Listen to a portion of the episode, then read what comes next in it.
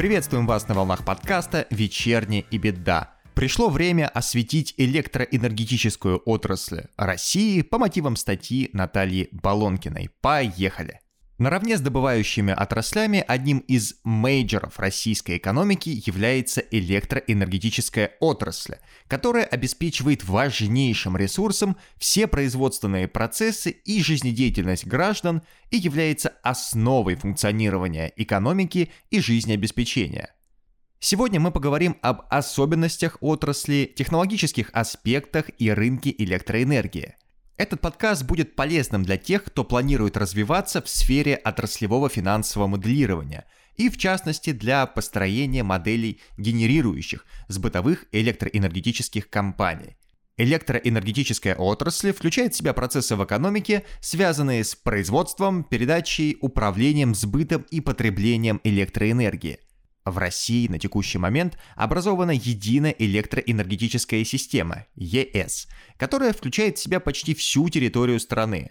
В восточной части страны пока функционируют технически изолированные энергосистемы. В ЕС входят 7 объединенных энергетических систем ОЭС Востока, ОЭС Сибири, ОЭС Урала, ОЭС Средней Волги, ОЭС Юга, ОЭС Центра и ОЭС Запада – они соединены между собой высоковольтными линиями электропередачи и работают в синхронном режиме. На рынке электроэнергии существует два базисных понятия – выработка электроэнергии и объем поставляемой мощности. Выработка электроэнергии – это объем фактически поставленной энергии на рынок, и с ним все более-менее понятно. А вот понятие «мощность» специфическое для отрасли и обусловлено особенностями энергии как товара – который не подлежит почти хранению. Таким образом, понятие «мощность» обозначает способность игрока рынка поставить необходимый объем электроэнергии при необходимости и, покупая который, покупатель получает право требовать от продавцов мощности поддерживать состояние оборудования в состоянии готовности выработать необходимый объем электроэнергии. Вот так вот все сложно – в связи с этим возникают два различных рынка – рынок мощности и рынок электроэнергии. А рынки в цифрах. Средняя установленная мощность электростанции составляет около 5 мегаватт. На 1 января 2020 года общая установленная мощность электростанции ЕЭС России составляла свыше 246 тысяч мегаватт. Ежегодно все станции, которых около 850 штук, вырабатывают около 1 триллиона киловатт-часов электроэнергии. Теперь более подробно об участниках рынка. Генерация электроэнергии представлена электростанциями. Электростанции преобразуют природную энергию в электрическую, работая на различных источниках. Топливные электростанции получили наибольшее распространение в нашей стране – для выработки электроэнергии на них используется тепловая энергия, выделяемая при сжигании топлива, то есть нефть, газ или уголь, используя паротурбинные установки, газотурбинные установки и двигатели внутреннего сгорания. Атомная электроэнергетика с каждым годом увеличивает долю на рынке. Атомные электростанции используют тепловую энергию, получаемую в реакторе за счет поддержания цепной ядерной реакции деления ядерного топлива, урана и плутония – Хотя до сих пор не разрешены вопросы размещения переработки и захоронения ядерных отходов, а также возможного ущерба, наносимого авариями при работе атомных электростанций, данный тип электростанций является относительно чистым. Также очень важное значение на электроэнергетическом рынке имеют гидроэлектростанции, ГЭС, которые используют энергию падения водяных потоков. Преобразование энергии на ГЭС имеет то преимущество, что используемая вода не уничтожается, подобно иному топливу, а сохраняется в природе. Хотя и строительство ГЭС требует больших капитальных затрат, эксплуатационные расходы потом относительно невысокие, и электроэнергия, вырабатываемая на ГЭС, получается наиболее дешевой.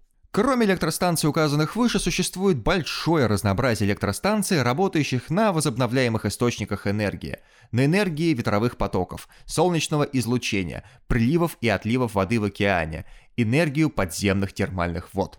За распределение электроэнергии на рынке отвечают распределительные сетевые организации, такие как Федеральная сетевая компания ФСК, Родсети и Межрегиональная распределительная сетевая компания МРСК.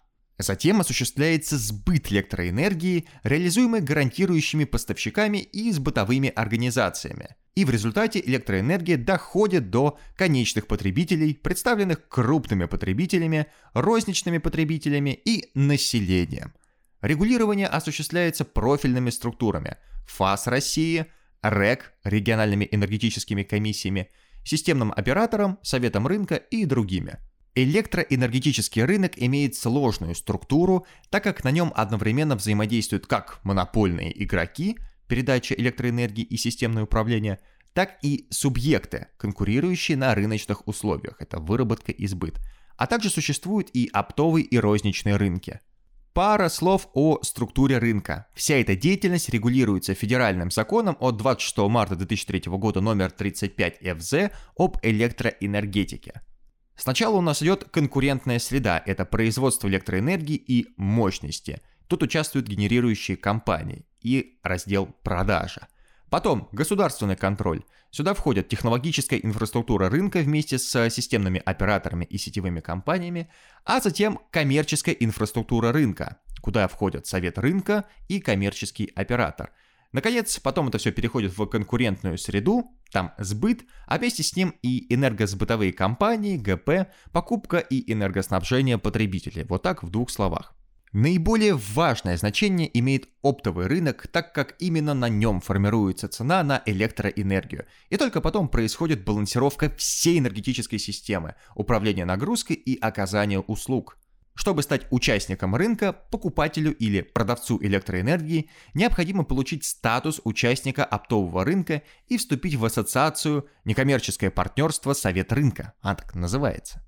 Оптовый рынок электрической энергии и мощности ОРМ условно можно поделить на три сектора. Долгосрочный рынок двухсторонних договоров, свободные договоры между субъектами. Затем рынок на сутки вперед, РСВ, Конкурентный отбор наиболее выгодных предложений по цене за сутки до реальной поставки электроэнергии с фиксацией, соответственно, цен и объемов на каждый час наступающих суток. И, наконец, третий сектор – это балансирующий рынок. Покупка-продажа объемов, возникших в результате недостатка или избытка на рынке РСВ из-за изменения объемов выработки или потребления игроками рынка. Розничный рынок имеет более простую структуру. Конечные потребители, включая население, приобретают электроэнергию у сбытовых организаций и гарантирующих поставщиков, то есть региональных сбытовых компаний, которые, в свою очередь, покупают электроэнергию на оптовом рынке. Рынок мощности позволяет избежать дефицита мощности в среднесрочной и долгосрочной перспективе. Отбор поставщиков мощности производится системным оператором на основе конкурентного отбора ценовых заявок на продажу мощности – ком сокращенно.